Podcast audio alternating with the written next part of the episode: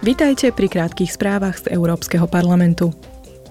Výbor pre rozvoj včera diskutoval s komisárom pre krízové riadenie Janezom Lenarčičom. Hovorili o reakcii únie na zemetrasenia, ktoré vo februári zasiahli juhovýchodné Turecko a severozápadnú Sýriu. Ide o jednu z najničivejších prírodných katastrof za posledné roky. Celkový počet nezvestných stále nie je známy. Očakáva sa preto, že počet obetí bude naďalej stúpať. Česká mimovládna organizácia Človek v tísni informovala europoslancov o situácii v teréne.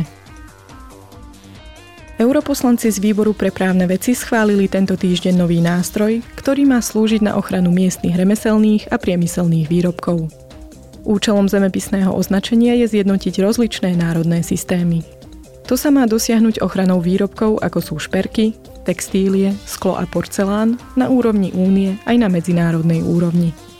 Návrh zákona o novom nástroji vychádza z existujúcich právnych predpisov, ktoré chránia miestne vyrábané potraviny v Únii. Európsky parlament a švédske predsedníctvo únie sa tento týždeň dohodli na vytvorení novej normy.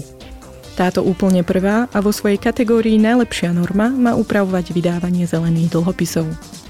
Cieľom je bojovať proti environmentálne klamlivej reklame na trhoch s dlhopismi. Investori tak budú mať možnosť bez obáv poskytnúť investície na udržateľné technológie a podniky. Spoločnosti, ktoré pri obchodovaní so zelenými dlhopismi použijú novú normu, budú musieť zverejniť podrobné informácie o tom, ako sa výnosy z týchto dlhopisov použijú.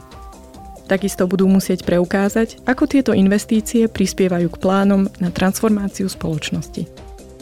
Počúvali ste krátke správy z Európskeho parlamentu.